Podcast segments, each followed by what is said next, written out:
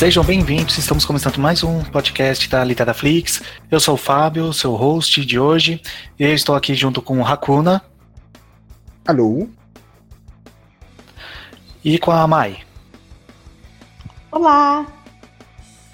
E hoje nós vamos falar sobre um. Aproveitando que saiu o trailer de, do filme do Queen, Bohemian Rhapsody, e vamos falar sobre obras de, que o tema são músicas, bandas. Para começar, o trailer do filme do Queen.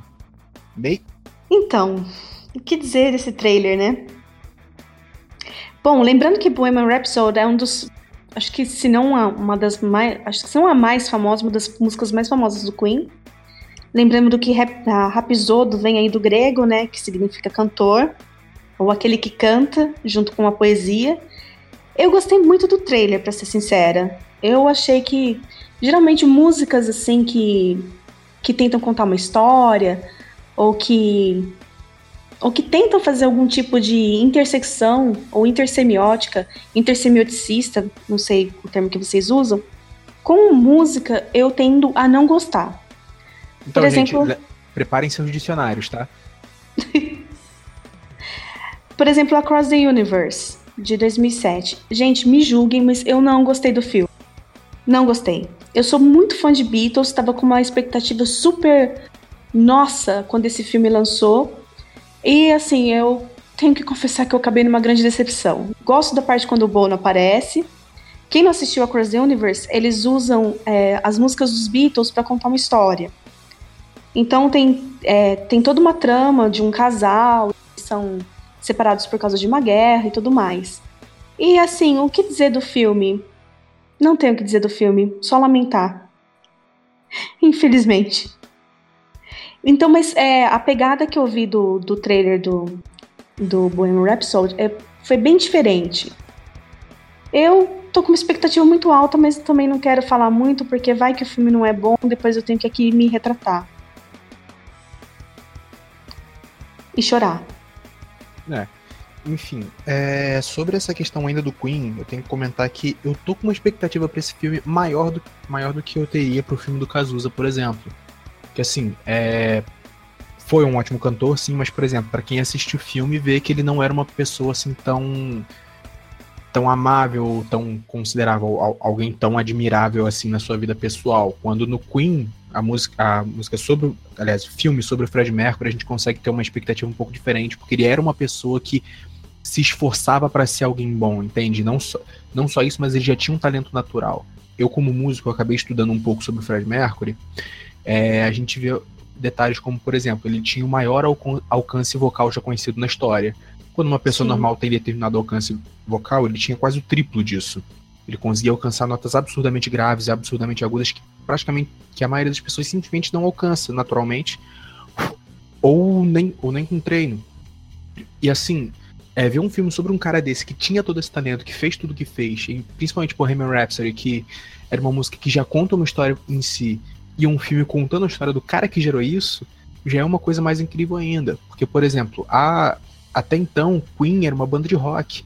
Só que aí o, o Fred chega com a Bohemian Rhapsody, que é uma coisa totalmente diferente, não é rock, não é não é pop, não é, não é nada conhecido na época, é uma mistura de vários estilos, uma formação totalmente diferente todo mundo dizendo que ia dar errado e a coisa vira o sucesso que foi, que vira uma obra de arte. Não tem como definir de outra forma. Aquilo é uma, é uma obra incrível. E é o tipo de coisa que eu admiro muito, a pessoa que faz algo diferente. Tanto que tem algumas bandas atualmente que estão seguindo essa linha de contar algo através de uma música. Claro, isso não é algo novo, mas está começando a ficar um pouco mais, mais evidente atualmente. Lembrando que Legião Urbana, né, Teve Sim. também um filme com. Faroeste Caboclo. Faroeste Caboclo, que é tipo uma música incrível, mas o filme não teve muito bem a pegada do, da música. Né? Exatamente. Né? Foi assim, Esse... uma coisa que me decepcionou um pouco no filme. Porque não, uh, quando você assiste um filme que pega a história da música, é diferente de você pegar um filme que pega a história por trás da música. Exatamente. É, ou seja, uma, uma um, um, final um pouco diferente, entende? Tanto que a banda, o The, Correspond, o The Correspondente, eu vou falar a portuguesado mesmo, os correspondentes, é, eles, pegam um pouco, eles pegaram um pouco dessa linha na música Inexplicable, ou Inexplicável, que eles contam uma história de vida de uma pessoa e com uma série de efeitos visuais que lembra um pouco essa ideia do Queen, do, do Bohemian, apesar de ser uma história diferente, mas gera o mesmo clima. E é uma coisa que eu acho interessante. Quem tiver oportunidade, dá uma procurada no YouTube. É, é fácil de achar essa música. Eu vou, vou, até ver de colocar esse o link dessa música na descrição.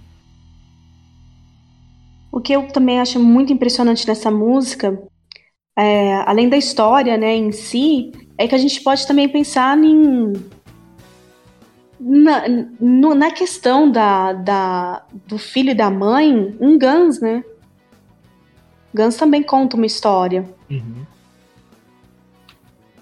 Então eu acho que eu acho que tem tudo para ser um bom filme, mas eu tô sim, sim. com as minhas expectativas é, é, apreensivo. Apreensivo, exatamente. É porque até então é muito raro você achar um filme que tenha sucesso se embasando em músicas.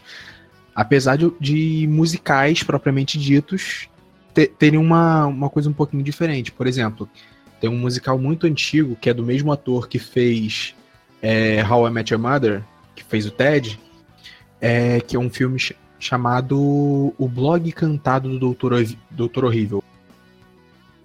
E, tra e, trata um pouco essa questão do musical, só que de uma forma diferente de outros musicais que a gente vê normalmente. Por exemplo, High School Musical, Mamma Mia, eles sempre traziam um clima de que você tá numa cena e do nada alguém começa a cantar, uma coisa meio súbita uma coisa que não tem um preparo para coisa.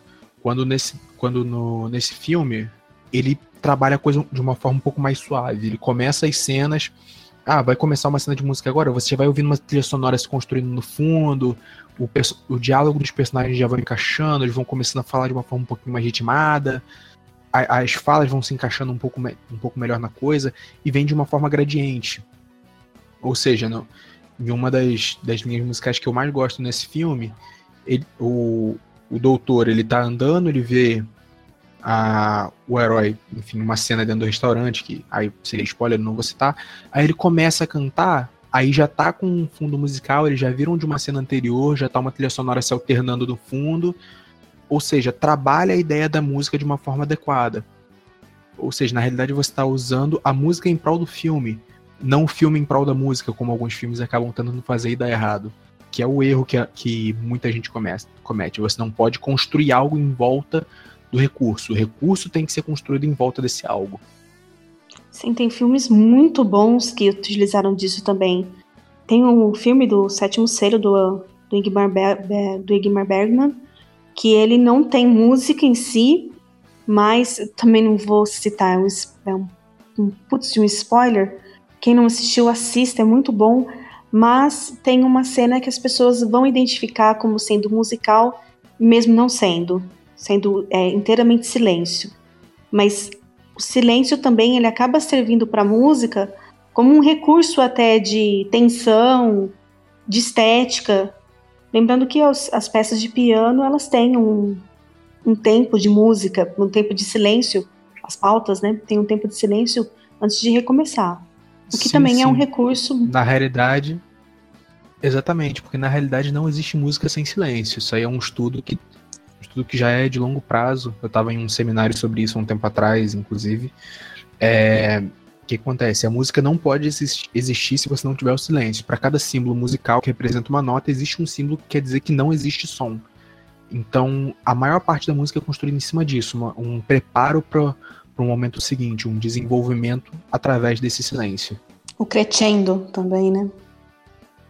Sim, sim. Só uma curiosidade com Bohemian Rhapsody, uns anos atrás, tipo 2004, 2005, a finada MTV Brasil fez um especial no carnaval, os 500 clipes mais influentes, mais importantes da história até aquela época, né? Óbvio. É, e o primeiro foi o do Queen. Foi. Eles consideraram entre os. Entre todos os clipes mais influentes, o melhor. O mais influente, o mais importante que já foi feito. É, até porque o clipe tem aquela pegada meio. tanto fantasmagórica, talvez. Lembra um pouco até uma ópera, né? Uhum. Lembra não, também tem partes de Sim. ópera. Então, realmente é uma, é uma música bem mista, uma, uma música bem complexa. Talvez teria que repartir ela em, em partes para tentar entender um todo, talvez. Sim. Na realidade, não é que lembra uma ópera, tem uma ópera dentro da música, literalmente. Tem uma ópera dentro da música, é. Sim, existem trechos de ópera, então é, é, difícil você definir que lembra algo, porque sempre vai ter esse algo dentro. Tem razão. Mas é surpreendente mesmo o clipe. Toda vez que você assiste, você tem uma perspectiva diferente e ter isso agora filmado, cinematografado, né, por, grande, por um grande estúdio, vai ser vai ser no mínimo interessante. Ou pro bem ou pro mal, vai ser, vai ser interessante.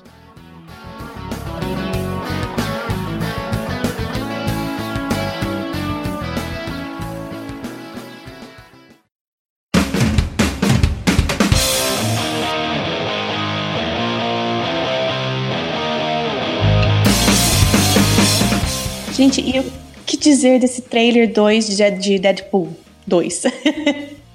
Já tá com 20 milhões de visualizações no YouTube. Acho que a Celine Dion nunca teve tanta visualização assim. Não, nem o. Cantando pra Bela e a Fera teve 17 milhões. Deadpool, 20 milhões em duas semanas, em uma semana. Bom, para quem tá um pouco por fora, ou quem teve fora esses últimos dias na Lua, talvez, não tenham visto esse trailer novo de, de Deadpool, é a Celine Dion cantando da, daquele estilo que ela canta, tipo a La Titanic, inclusive tem essa piada no, no trailer. E o Deadpool aparece como Deadpool, não como não como como herói, né?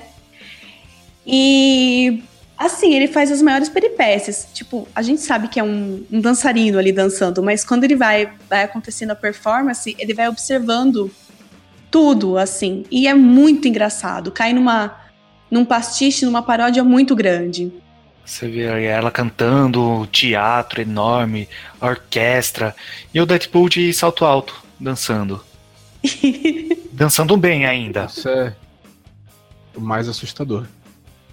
No Se esperaria dele uma dança péssima. Bom, ele teve teve que, né? No dia das, das mulheres, eu acho que ele teve que improvisar um pouco. Quem se lembra Sim. do primeiro filme. Uhum. Bom, teve um certo boom, assim, de, é, de filmes falando de música ou de músicas entrelaçadas com filmes. Se a gente for pensar no lá em 2012, quando lançou Os Miseráveis, né, Les Miserables, com a Anne Hathaway, que levou o Oscar, se não me engano, com o Hugh Jackman e com, com um elenco, assim, tipo, muito grande.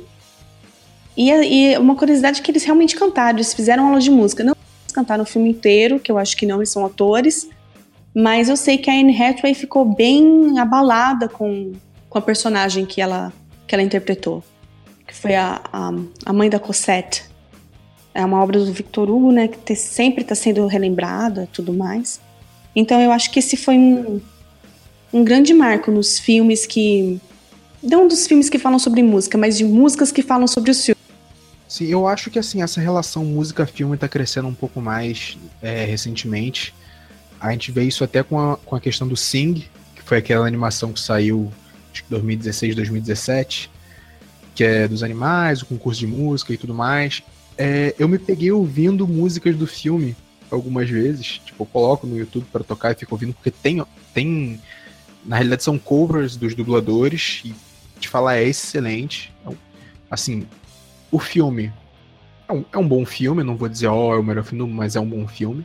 Mas os números musicais que eles apresentam são excelentes. Uma coisa que eu queria comentar, aproveitando que a gente está falando sobre música, é eu estava fazendo um, uma coisa de, de, estudo, né? Porque trabalho com música, então acabo estudando muita coisa. É, sobre uma animação animação até antiga, chamada Over the Garden Wall, que é uma coisa bem simplista, acaba sendo até um pouco infantil. Eles fazem um trabalho em relação à parte musical, em relação à trilha sonora, que eu nunca vi em outra animação e eu nunca vi em um filme. É uma coisa bem sinfônica, uma coisa bem, bem sofisticada, é um trabalho muito bem feito. Só que a forma que eles encaixam é simplesmente perfeita. Por exemplo, você está em, em, um, em uma ambientação que parece ser uma coisa meio 1815, meio 1850, eles colocam essa, essa coisa bem acústica, essa coisa bem. que soa antigo, mas soa alegre nas cenas, ou seja, é, é, diferente de uma pessoa que pega uma música já pronta ou escolhe uma banda e não, quero que você. Eu quero uma música de vocês nessa, nesse, nessa animação. Não, eles prepararam uma orquestra para fazer a coisa. É o tipo de coisa que você vê em Guerra das Estrelas, que você vê no Jurassic Park, que tem compositores inteiros para os filmes. Não em uma animação de 10 episódios, que ficou incrível. Eu, pelo menos, assisto, assisto quase uma vez por mês uh, os 10 episódios. E é uma coisa que eu recomendo para qualquer pessoa. Pra, uh, quer saber uma, uma noção de como encaixar uma trilha sonora, de como escolher uma, uma sonorização para uma animação, até para um livro, já que tem gente agora no Wattpad que está usando disso, de trilhas sonoras para os livros, coloca o link na, na, parte de cima. Assistam Over the Garden Wall que vocês vão entender mais ou menos como é que isso funciona. Que vocês vão sentir um pouco como é que é a coisa. Porque tem que encaixar não apenas no, na cena, mas na ambientação. Que é uma coisa que às vezes falta muito. Não adianta o cara colocar uma, uma cena de luta com heavy metal pesado tocando e a cena de luta ser no, no meio do oceano, ou seja, não vai encaixar. No meio do oceano precisaria de uma coisa mais agitada, mas não, mas não pesada, entende? Ou seja, vai muito de acordo com o que você, com o que você já tem, não só do que você quer gerar. Sim, sim. Lembrando disso, a gente também teve Sweeney Todd, né? O barbeiro demoníaco da Rua Fleet, que foi o, o próprio Johnny Depp que cantou, que fez a personagem principal. E assim, é um, é um filme que eu realmente recomendo muito, assim, a valer mesmo. Tem o, pra quem aí gosta, né, tem o, o ator que fez o Severus Snape, tem a Helena Bonham Carter, então tem um elenco muito bacana. E eles cantam mesmo, fizeram aulas de música tal. O Johnny Depp, eu sei que ele, ele fez o filme inteiro, ele se preparou, assim, um bom tempo para cantar, e ele conseguiu, eu acho que, entregar um, um excelente filme. Para quem diz que ele só ficou como Jack Sparrow, eu acredito que as pessoas podiam olhar bem mais o Johnny Depp também como cantor, além, além de, de um, um, ator. Ele consegue fazer, eu acho que as duas coisas muito bem. É, o Marilyn Manson tem o Johnny Depp em vários lugares como, como guitarrista dele.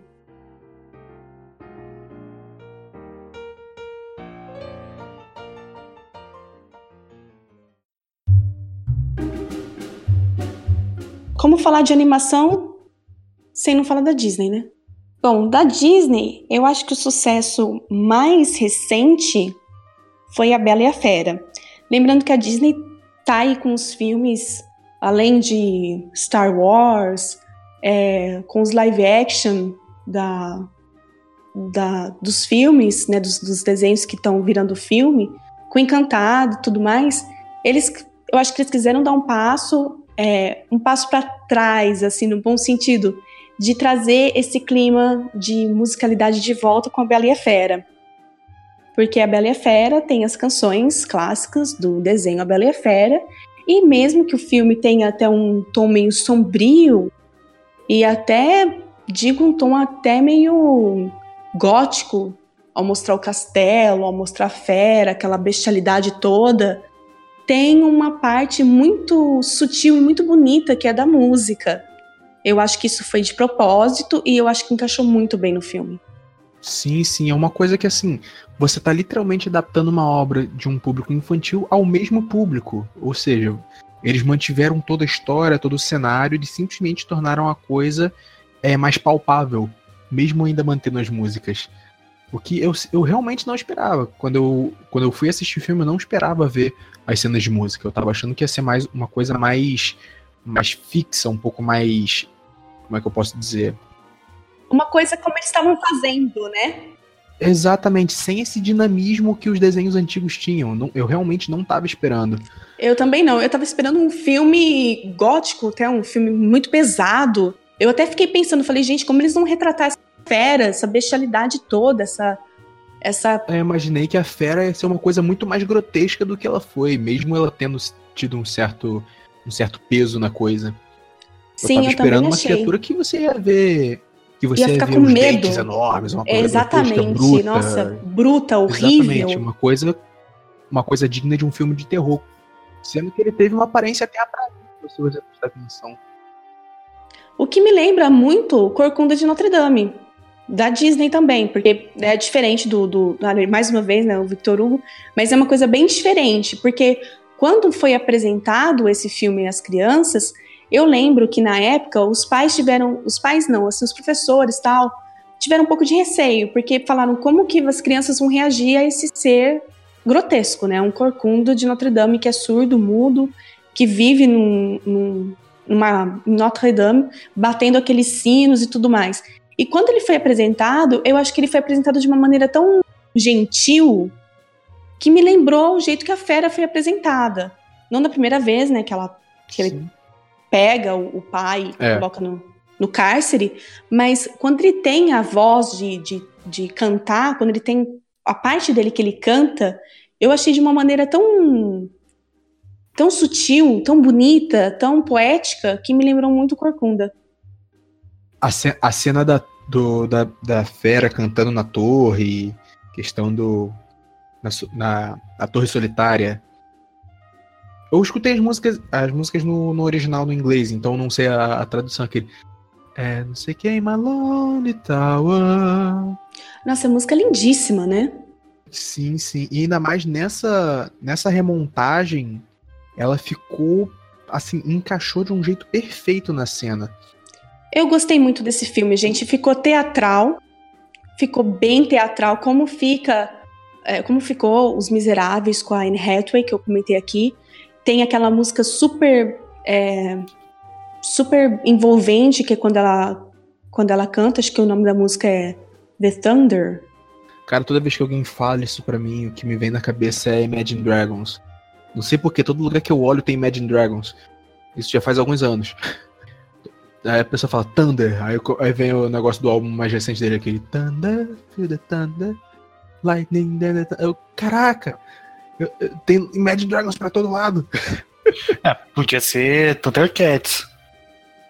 Thunder, Thunder, é. Thundercats. Thundercats. Oh.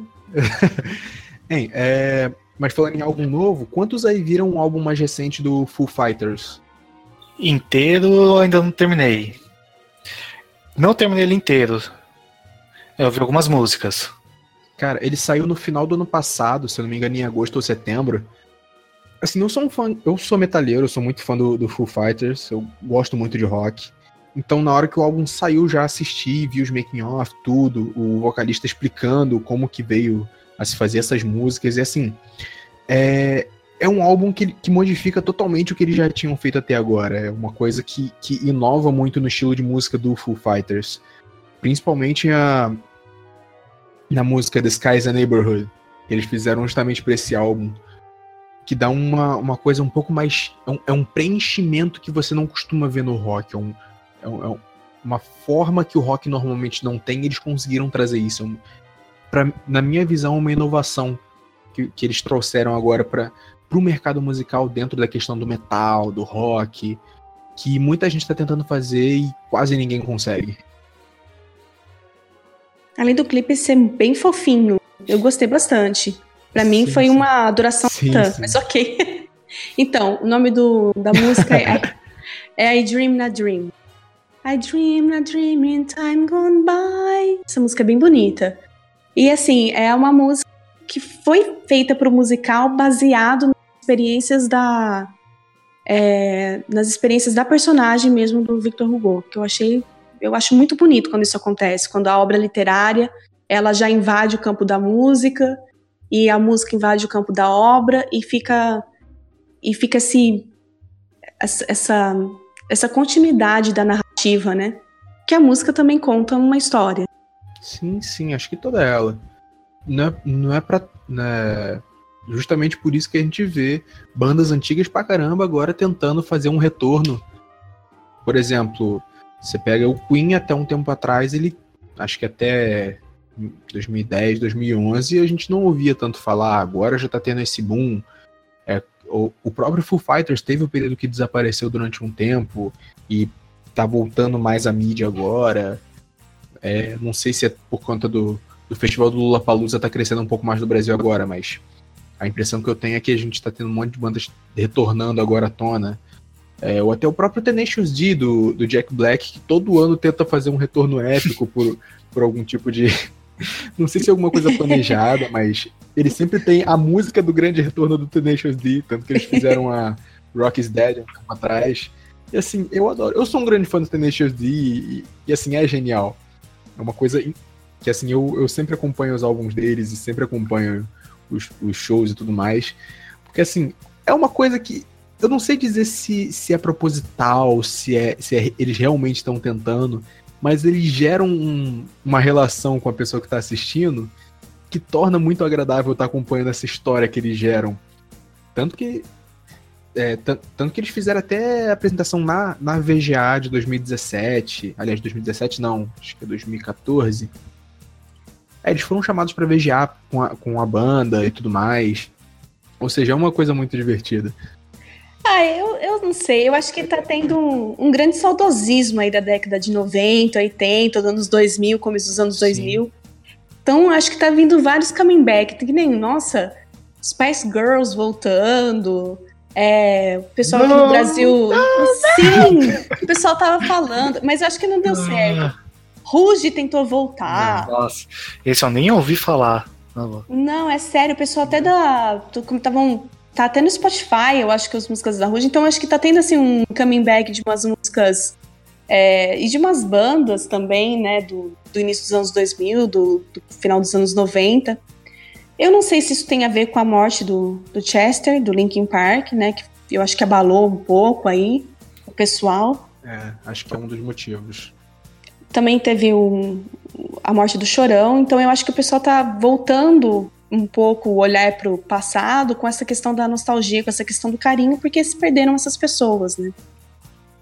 Ainda voltando um pouquinho para Disney, o Hakuna estava comentando sobre as grandes é, as grandes trilhas sonoras que se fazem para os grandes filmes, que nem Star Wars e, e essa esse investimento que a Disney faz dentro da, da questão da música, da musicalidade nos filmes, eu tava lembrando de Fantasia, de 1940, que é a do Mickey, é, o Mickey mágico, né? Eu acho que é bem icônico isso, que foi sim, sim. um grandíssimo investimento. Isso. Foi um, um grandíssimo investimento para a época, porque você tinha ali é, personagens infantis, um orçamento muito grande numa, numa trilha sonora, uma coisa que foi ao vivo, inclusive. Então, e que tinham adultos e e uma sinfonia e tudo mais. Então eu acho que é bem legal a gente pensar que a Disney tá, tem os seus seus paralelos aí, que gostem ou não, mas é uma grande influenciadora das músicas hoje em dia. Hoje em dia, hoje sempre. Com certeza, principalmente por conta dessa compra do Star Wars que a Disney fez, que para quem não sabe, Star Wars, a trilha sonora principal, aquela abertura, aquele. Isso na realidade é feito por uma. Sim, sim. Isso foi feito na realidade por uma orquestra de mais de 300 músicos. E foi uma Gente, coisa que foi é muito louco. Pra, pro próprio filme. E a cada filme eles regravam. Eu tava lembrando seja, também de uma curiosidade. É uma comoção gigantesca. É muito bonito a gente pensar nisso. Eu tava, eu tava lembrando o primeiro Mulan, primeira Mulan, quando o, o desenho, porque agora teve segundo e tudo mais, que foi uma época meio down, a gente não sabe bem o que aconteceu, então a gente ignora. Quando eles foram fazer aquela parte dos Unos descendo a montanha, levou um ano para eles fazerem a, a, a, a sonoridade ali do, dos Unos gritando. Um ano para fazer aquela cena. Então você pensa, gente, eles têm um cuidado, eles têm um carinho muito grande com as músicas que eles produzem. É, porque assim, é, é, é uma coisa muito difícil a pessoa lidar com sons, áudios, músicas, qualquer coisa que envolva áudio é muito trabalhosa. Questão, questão de preparo de música ambiente, eu posso falar porque assim, é, eu faço parte de uma orquestra, inclusive. E eu vejo situações de, por exemplo, ah, a gente preparar uma música simples leva às vezes meses e meses, e não é um grupo tão grande de músicos, são, se não me engano, 30, 40 músicos. E assim, é, você tem um você tem uma música simples e você vai fazer o preparo. Por exemplo, Billie Jean, que é uma delas, demorou acho que quase um ano para deixar a música pronta. Mas aí você vê Disney preparando em um ano mais de 300 músicos para poder fazer uma, uma, uma cena de um filme, entendeu? Uma cena que às vezes é, é de um, dois minutos. É, mas eles têm orçamento, seja, né? Que, é diferente da gente. Também, exatamente. é, eles têm orçamento, mas mesmo assim, existem coisas que o dinheiro não compra. Por exemplo, é, Let a, it go. A, a, o próprio Gente, desenvolvimento. Let it go. O que, que foi isso? Eu me pego cantando essa música, assim, nos momentos mais inesperados da minha vida. Porque foi uma, um filme que me marcou muito da Disney, Frozen. Ai, gente, não tem como falar de Disney e não falar de Frozen. Para mim, ai, eu, eu, eu amava, sei lá, eu amava Corcunda, eu amava a, a Bela e a Fera, amava a Bela Adormecida. Mas eu tenho que falar que, gente, a Elsa é rainha, né? Então, as princesas desculpem, mas a Elsa já é rainha. Aquelas. mas eu acho que foi uma música que foi um marco na Disney. Tipo, todo mundo, todo mundo conhecia. E todo mundo conhece, né? E é comum, assim, eu chamo isso de efeito Frozen. Porque na época em que o filme saiu e nos dois anos é, que seguiram depois da saída do, fi da, do filme ter sido lançado, para todo lugar que você ia, tudo era Frozen. Eu lembro de estar. Tá, eu lembro de estar tá andando na rua e ver uma criança cantando a música do Let It Go. Então virei uma esquina e tinha outra criança cantando a música, a, cantando Let It Go. Eu segui um pouco adiante, eu vi outras duas crianças também cantando Let It Go, sendo que uma delas estava com a roupa da Elsa. E essa criancinha que anos também cantando Let It Go até hoje. Exatamente. Ou seja, é, é uma coisa muito inesperada. Gente, eu gostei tanto. Essa música é uma curiosidade também, que como eu gostei tanto desse filme, eu já quis assim ter tudo, tudo da Elsa, parecia criança. Daí é, eu tava vendo as curiosidades e a Elsa, na verdade, ela era para ser a vilã, era para ser uma grande vilã da Disney. Daí quando os produtores das, da música, né, do, da Let It Go, quando eles vieram com a proposta da música e tudo mais, eles mudaram o filme inteiro, porque eles falaram, gente, a gente não tem como colocar uma vilã com uma música tão poderosa dessas, de empoderamento feminino e tal. Então eu acho que para isso, para as meninas, foi uma, uma libertação muito grande, porque a gente teve boas protagonistas femininas, a gente teve, mas sempre baseado em contos de fadas dos irmãos Grimm, principalmente, né? E a gente nunca teve, tipo, uma. Esse, é, bom, Frozen também foi baseado numa obra, né? É, acho que é a Princesa e o Espelho, agora não me lembro, não me recordo direito, desculpem. Qualquer coisa eu deixo meus. É, deixo o link aqui na descrição falando mais sobre isso. Mas é, eu, eu achei muito tocante o quanto uma música pode influenciar no filme. Vocês veem, tudo foi indicado para que ela fosse a vilã. E a música dela, a música principal, tipo, tirou todo esse paradigma falando, não, ela não pode ser vilã, ela tem que ser a, a heroína do filme. Então eu acho que isso para as meninas na época foi muito legal, porque a gente tinha Aladdin, o gênio. Então a gente sempre teve bem personagens masculinos nos, nos filmes da Disney também, né? Bom, a gente teve também a Princesa Leia agora recentemente, mas sempre foi foram os homens, né? O Darth Vader, é, o Han Solo. Então eu acho que ter esse protagonismo nas femininas Sim, sim. A gente vê isso até na nova personagem do, da nova trilogia do Star Wars, que é a Rey, que agora é o, é o novo ídolo. É, Foi é a nova Jedi, de, né? De, exatamente, ou a última Jedi. Ou a última Jedi, não sabemos, não sabemos. Se é o último ou a última Jedi. Ou se tem mais Jedi por aí. Jedi, né? Não tem, não tem plural. Se tem mais Jedi por aí. É Star Wars, então sempre existe a possibilidade de nascer outra criança sensível à força. Jedi é só um termo para aqueles que são sensíveis à força e são treinados. Mas eu acho que assim, sempre pode voltar, sempre podem fazer mais uma trilogia. Na realidade, quando anunciaram que ia ter um filme novo do Star Wars, eu tava esperando sair não o 7, 8 e 9, eu tava esperando sair o 10, o 11 e o 12 e depois sair o 7. Eu tive essa esperança. por conta do, dos filmes anteriores. Mas vamos ver no que que dá, né? Ah, gente, eu, eu gostei. Ah, é o final do, desse último filme, Os Últimos Jedi. Já mostrou que tem mais gente é, despertando a força pela galáxia. Então provavelmente vão aparecer outros. Eu ainda acredito naquela teoria que o último Jedi podia estar se. Bom, que são os últimos, né? Ah, esquece, teoria furada. Enfim. É, porque assim, é, Jedi ele tem que ser aceito como Jedi, no círculo Jedi. Então, teoricamente, o Luke não era um Jedi. Entendeu? Ele, ele pulou Ai, pra fora da escola não Jedi. então- Aí eu já não É, sei. é, um- é uma ideia minha, entendeu? Bom, É um enfim. ideal meu, entendeu? Não, eu acho que ele era um Jedi. Eu acho que a Rey ainda não era uma Jedi. Não Sim. chegou ao nível ainda. Eu queria falar os últimos Jedi. Não sei se ele está se referindo só ao Luke, se está se referindo ao Luke a, a Rey e o Kylo Ren. Ou pode ser só quando revelarem o próximo título do, do último filme. Né? Porque se você colocar os posters do lado um do outro, tá lá, é, o, a The Force Awakens, The Last Jedi. Ou seja, a Força despertou os últimos Jedi. E ainda tem mais um, mais um filme. Então pode ser que esse último filme, o nome dele, o título, tenha alguma relação com os outros dois. Gente, Star Wars é uma mitologia muito grande, tipo, nunca vai esgotar. Com certeza. É uma fonte imensa de muitas e muitas muitas mitologias juntas. É, o Joseph Campbell, que acho que o pessoal conhece, quem não conhece, é, dá uma pesquisadinha. Ele fez a, a famosa teoria da, da busca do herói, então que também já é uma teoria mítica. Bom, ele reformulou a teoria mítica para a era moderna. pro- Então eu acho que vale muito a pena dar uma olhadinha nesses, nesses nomes que estão atrás desses grandes filmes, que estão atrás dessas grandes mitologias, para se entender de onde que vêm também essas, essas forças, né?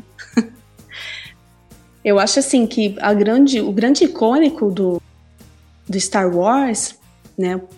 É, o nome já diz, né? Guerra nas Estrelas. Mas o, a- acho que o grande ícone dele é a questão da redenção do vilão. Sim. É o vilão que tem que fazer uma um, um trajeto de ser vilão, de conhecer os dois lados da força, optar pelo lado escuro, né, o lado sombrio, e depois ter a redenção. Enfim, muitas teorias, muitas coisas. Vamos pro Sim. vamos para nossas recomendações?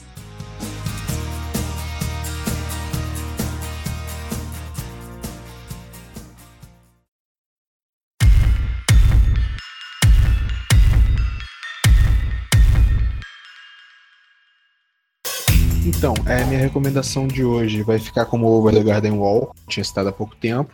É uma animaçãozinha de 10 episódios, os episódios são bem, bem curtos, tem até no YouTube, então acho que qualquer um consegue assistir em um dia só. E vale a pena dar uma observada. Não só, a não só a questão da trilha sonora, como eu tinha citado, mas a própria história cativa muita pessoa e tudo mais. É, em português, se alguém for pesquisar, é o, o Segredo Além do Jardim. Em filme relacionado a algum grupo, banda, assim, eu quero recomendar um filme de 99, é, Detroit Ro- Rock City, ou Dre- Detroit, a cidade do rock, que é um grupo de adolescentes do Kiss. O filme se passa em 1978, né, que eles querem assistir o, o show do Kiss, só que eles têm que sair da cidade deles indo pra Detroit. E a mãe de um deles é muito religiosa, tem, tava naquela onda do não, rock é coisa do, do diabo, você não pode ver. Se for ver, o Kiss nem é tão pesado assim tal. Mas é um filme legal. Pra eles irem lá tentando assistir essa banda. Uma segunda recomendação é um anime, já é um pouco antigo é Detroit Metal City, que é uma, cara, uma banda japonesa de death metal. Só que o, o cara que é o vocalista, ele não, não gosta de metal, ele gosta de música mais tranquila. Ele é uma pessoa bem calma, bem tranquila. Só que ele é o vocalista dessa banda, só que ele se pinta todo, né? Então ninguém reconhece ele. E as músicas são muito agressivas, falando sobre mortes, hum, tal.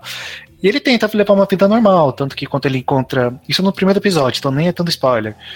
Quando ele encontra uma, uma garota que ele estudou na escola, que ele gostava tanto dela, ele começa a falar com ela, tentando se aproximar. Aí tem uns caras atrás dele falando sobre a, a banda, Detroit Metal City.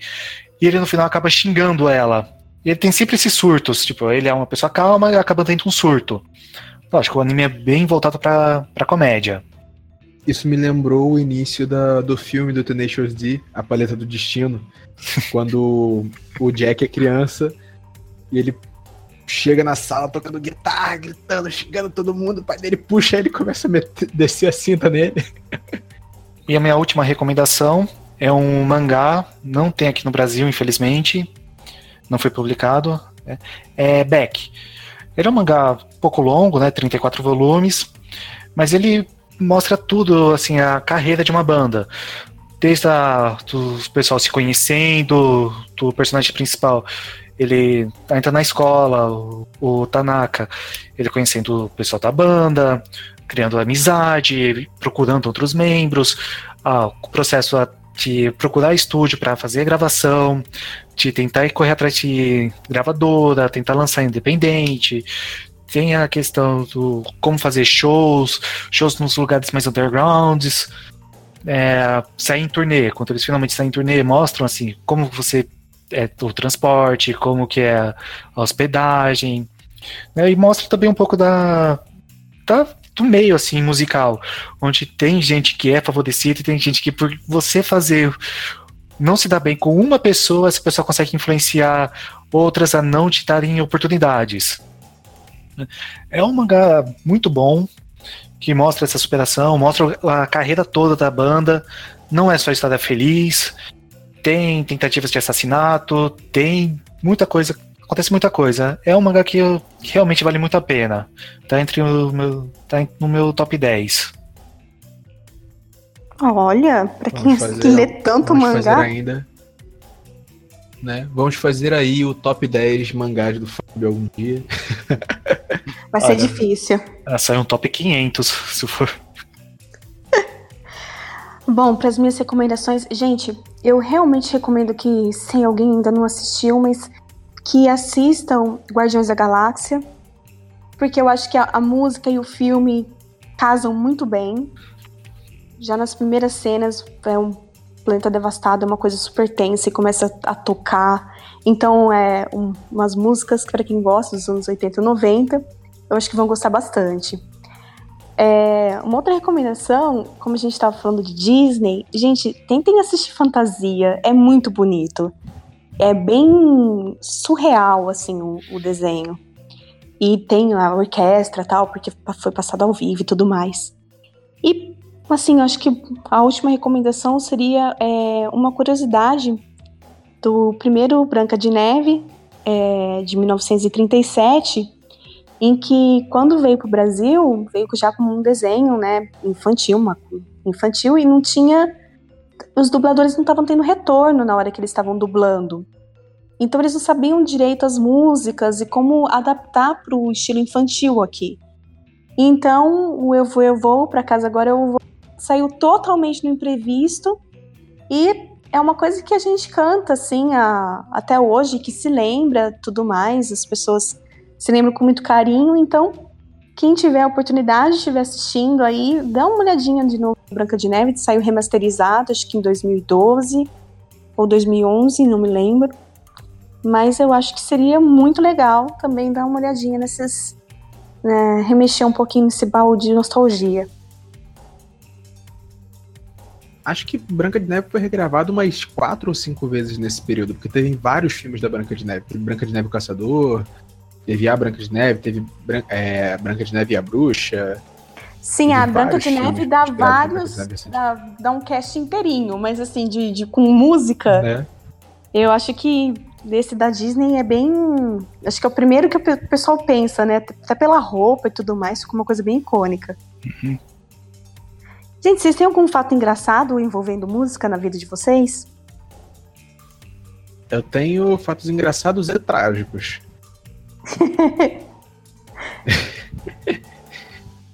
assim, um, um, fato engraçado, uma situação que eu passei, eu fui chamado para tocar num evento é, eu sou gaitista, né? Aí eu cheguei lá, era uma, uma diatônica, uma, uma Orleans Stone. Quem conhece o modelo de gaita que, é, vai saber por que, isso aconteceu. Quem não conhece pode pesquisar no, no Google as imagens. Ela tem uma aberturazinha na lateral, uma abertura em cada lateral, que é para circulação de ar e tudo mais, até da, da parte da prensa, e fica aquele um buracozinho pequenininho no canto. E é perto da parte da embocadura. Eu tava tocando, na época eu tava com, com a barba mais cheia. Nisso eu fui pro, pra parte grave da gaita, que é o lado esquerdo. Meu bigode entrou nessa, nessa abertura. eu não percebi e tinha imediatamente depois um agudo muito alto, ou seja, eu ia puxar com força pro outro lado. Nossa. Nisso que eu fiz Nossa. isso, arrancou um pedaço. Arrancou um pedaço enorme do, do meu bigode. Aí, tipo, nisso que eu puxei, eu dei uma, dei uma fraquejada, mas continuei tocando. Aí depois, no final, eu desci, eu fui no banheiro, olhei tava sangue escorrendo na minha cara. Nossa, um pedaço velho, enorme da sério? barba faltando. Eu olhei aquilo, caraca, mano. Minha barba. Aí eu fui, Gente, limpei, que- tirei. Limpei, tirei, depois voltei, toquei de novo, tranquilo. Depois disso eu tive que. Aí eu fui no barbeiro, ele, cara, o que aconteceu na sua barba? Eu contei a história pra ele, ele danou a rir. Aí a partir daí eu tive que descer um pente inteiro no meu bigode pra poder isso não acontecer de novo. Aí eu uso a barba, aí eu tive que passar a usar a barba num pente e o bigode um pente abaixo pra não acontecer de novo. Poderia um Caramba! acidente com uma gaita. Gente, Foi bizarro, bizarro. a gaita tava possuída pelo diabo. Né? Não, eu, eu- tô com ela aqui agora. Tipo, eu, eu- no Ela dia seguinte, quando eu fui mexer nela, eu ainda tirei. Não, eu tirei alguns pelos de, de dentro dela depois do tiro da minha barba. Mas se, fala, mas se fala assombrada, eu tenho um monte de situação dessa com, com música. Vai render bastante coisa. E falou em gaita assombrada, é, eu, eu cheguei a comprar uma gaita cromática, uma Dolphin de, de 64 vozes. É, um amigo meu chegou com a seguinte situação. Ah, o, a amiga dele tava com uma gaita, ela não sabia tocar, era do pai dela, e ela queria vender. Aí ele trouxe pra mim dar uma olhada. Como eu também faço as afinações, reparo tudo mais, eu peguei e abri vi, ah, tinha alguns danos, algumas coisas. Ela, eu falei, pô, cara, eu dou 100 reais nessa gaita. Porque tinha que fazer o reparo e o conserto de uma gaita é de 300 pra mais. Aí eu, pô, dou 100 reais nela. Porque o conserto, o conserto pra mim fica comigo. Você não vai achar outra pessoa que vai te oferecer mais do que isso nela, não. Ele, tá bom. Eu dei os 100 reais, aí peguei a gaita. Aí depois perguntaram onde é que veio. Aí ele explicou, não, que o pai da garota tinha morrido, ele tocava ele tocava na, na cidade dele bastante. Ele morreu, ela instantaneamente foi vender a gaita. Tipo, por Eita. sorte eu tinha limpado ela toda e tal. Mas assim, depois eu passei uma semana sendo zoado porque eu tava. Por, por, causa, da, por causa da gaita assombrada, porque eles estavam dizendo que. tipo, aí eles perguntaram, pô, porque ele morreu do quê, mano? Você é seguro? Caraca, Ele é-. Morreu arrancando o bigode na gaita, né? Não, aí que tá, a cromática não tem esse problema, porque ela é toda compacta. É, é grande, mas é compacta. Só que, claro, foi questão de acidente e tal, né? Mas assim, se fosse por doença, eu não tinha pegado, não, mano. eu, eu, eu cheguei a ficar com medo. Eu fui pesquisar pra saber é, do que, que o cara morreu depois que ficaram me. Nossa, que, que Porque, loucura. olha, chegou a dar um medo. Ai, ficaram me zoando. "Ô, O cara vai vir puxar seu pé e mandar você ficar tocando de madrugada pro fantasma. Eu, Pô, mano, não me assusta assim, não. né? Ai, ai. Né? Ai, mas situação engraçada com Não, música porque que eu músico tenho. tem. Né? Músico tem essa- essas coisas. Tipo, o cara não pega instrumento de gente morta, não. Isso é, é uma ah, coisa eu que você vê pegaria muito. de boa. A não ser que a, Pegaria. Não, a não ser que a herdou o instrumento herdado. Por exemplo, ó, o cara, o avô dele era sanfoneiro e ele herdou a sanfona do avô. Aí você vê esse tipo de situação, mas você nunca vê um cara comprando um instrumento de um cara que já morreu. Entendeu? Coisa doida. Eu, eu, pelo menos nunca. É, eu pelo menos nunca vi. Falando em sanfona. Ai, eu falei isso com a May, a situação. Da. Eu comprei um acordeon. Quase choro. Pra tocar asa história, branca. né? É, pra tocar asa branca de 72 formas diferentes. Aí fui eu fazer a compra. Comprei, o cara fez o envio. Primeira coisa que aconteceu, o correio aprendeu. Ai, mas isso não é eu tive que assombrado. esperar um mês e meio. Correios. Não, não é assombrado, mas vai, vai escutando a história. Aí ficou aprendido. Eu demorei um mês e meio pra conseguir o reembolso. Um mês Nossa. e meio. Aí, tá legal. Consegui refazer a compra. Aí foi mais duas semanas pra chegar. Quando chegou o novo, eu tive que pagar a mais pra ser Sedex, pra ser mais seguro. Aí, tipo, acordei um 3 mil cacetada. Eu tive que colocar mais quase 500 reais no negócio pra, pra poder vir. Aí chegou. Nisso que chegou, eu tiro ele do case, abro. Nisso que eu tiro a trava, eu escuto. Pô! Nossa. Parecia que ele tava rotando, tá ligado? Eu, Ah. meu Deus do céu, o que que aconteceu? Eu parei e fui avaliar o meu Deus, tem um baixo estourado. Nossa. Eu parei, respirei fundo, fui falar com o cara. Aí, ah, não, não sei o que, tá, vamos fazer a troca. Aí tá ele parado até agora ali no case, esperando pra eu poder fazer o envio no correio. Eu já tô nessa Tadinho. dois meses lutando pra conseguir esse acordeão. Ele. É daí esse. Mas a boa notícia é, eu consigo fazer a troca e o cara vai enviar um, um, um, um outro, um pouco melhor pra compensar. Que vai ser um, um escandalho de 120 baixos, elétrico. O que eu peguei era acústico, esse vai vir já com equipamento sonorizado pra ligar em mesa de som e tal. Ou seja, pelo menos, aquele negócio, é o bem-aventurados aqueles que esperam. Esperei dois meses, vou pegar um um pouco melhor. Tá valendo, Pra tu casa branca, né? Tá valendo. né? 72 Bom. formas de asa branca. A gente tem uma história engraçada também. Uma vez eu tava com o Fábio, a gente tava indo pra padaria tomar café, porque tenho dessas. E ele tava com uma camiseta do Slipknot, Nada, do Slayer. do Slayer. Ai, como é que era? É South of South of Heaven. South of Heaven. Daí estávamos lá passeando felizes, alegres e contentes, tomar café da manhã, tal, não sei o quê. Minha barba é Daí- enorme, né? A barba dele é grande. Detalhe, ele tinha o cabelo comprido, não tem mais. E a gente tava entrando na padaria, tinha um senhor olhando assim, mas fixamente pro Fábio.